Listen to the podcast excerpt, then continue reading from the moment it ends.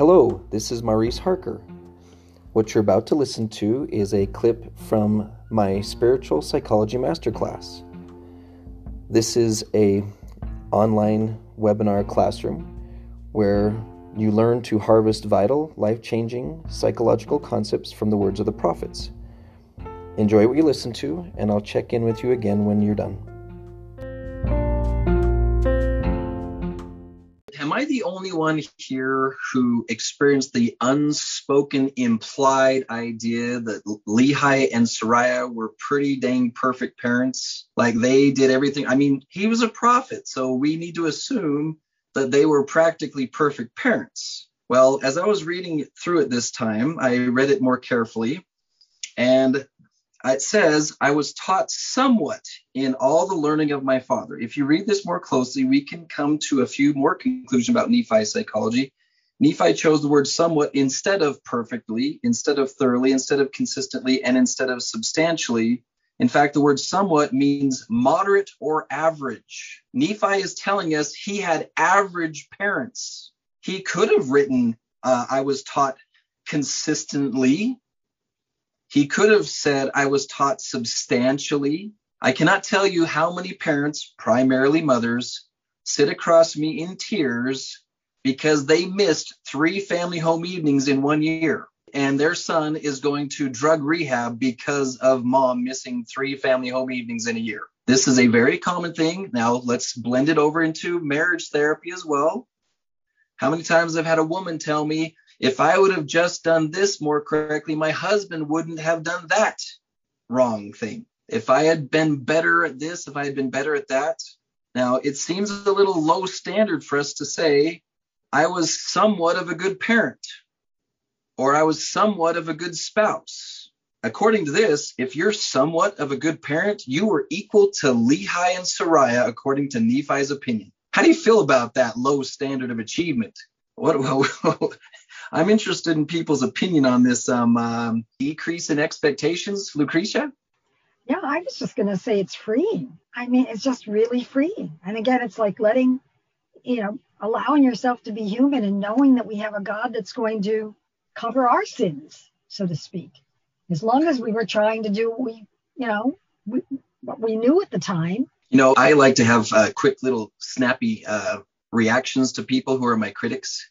Uh, this my my defense mechanism. So can I assume that all y'all are kind of like me, where you have at least one parent type person, one uh, loving sibling or neighbor, and one child who has feedback for your uh, your skills in many areas, especially parenting? I'm now going to prepare myself to say, actually, I'm very satisfied with my parenting because I'm somewhat of a good parent. I'm looking forward to some reactions to that one, like you're somewhat of a good parent equal to Lehi and Sariah, I am somewhat good at teaching people things. Pete? Uh, you know, Maurice, uh, so for me, as I listen to you and uh, think of how Satan has introduced and continues to reintroduce the concept of perfection in everything we do, it doesn't it doesn't lift me up because there is no perfection. It doesn't exist here in this life. So for me, somewhat actually does liberate me and does lift me more than doing it perfectly. I just wanted to say that um, sometimes I think we uh, put people on a pedestal, whether they be a prophet or whatever, and forget that even something that you teach, that they are flesh and of flesh and not perfect. Thank you so much. Anelity? Thank you, Cynthia. I, I think it's really important for us to, to continue to go forward in that mindset. My thoughts are always thinking coming from a therapist's point of view. Just because I know that somewhat is good enough doesn't take away the pain that I'm going to have when my children make poor choices. And so I think our response sometimes is, I got to fix this because my kids are doing something I don't like and that's super painful and i don't want to feel this pain. Are you saying that part of being a good parent is to allow ourselves to feel pain kind of like when god watches us do unwise things? Okay go kimberly. Just real quick um, i'm a fan of a, um, a christian therapist. His name is adam young and he talks about our stories and he and he said something pretty bold. He said that all parents intentionally hurt their children. And it might sound harsh or maybe maybe your initial reaction is that's not true, but whether it's you know sending your kid to bed when he's extremely scared of the dark and he's just you're just tired, you know, we create wounds for our kids. And i think it's up to us to repair our, own wounds you know and it's not up to our parents to repair them for us. Thank you so much. I wasn't planning to mention this but um about 18 months ago my daughter is 19 years old. And as she was wrapping up her uh, high school years i thought i'd do a little check-in as a dad saying well how are you with your connection with god? And she's all eh and i'm all that's not quite what I was hoping for. I was hoping for a little more enthusiasm. And she's all, and I'm all, can you tell me why? Because, you know, we've tried to expose you to good religious stuff. And she explained to me, she says, um, I don't really need a God. She was not being cruel or unpleasant at all. Uh, what she went on to explain is that um, she has experienced very little pain and very little frustration and very little difficulty. And after listening to her talk, I thought about people who at a very young age reach for God. And one of the common denominators is they have very difficult parents. And when they reach for their parents, they are unavailable. They are cruel, they are difficult, they can be abusive or neglectful. And so you see a, an interesting spectrum that sometimes the not so great parent ends up having kids who reach for God quickly, and kids with good parents feel no need to reach for God. And so there's a, a little bit of a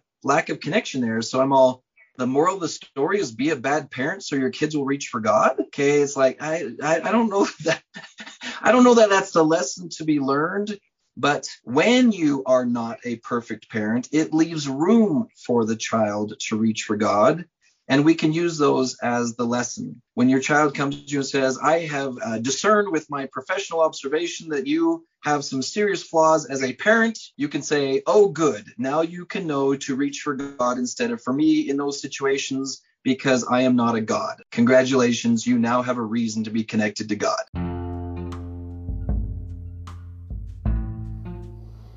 Hello, Maurice Harker here again.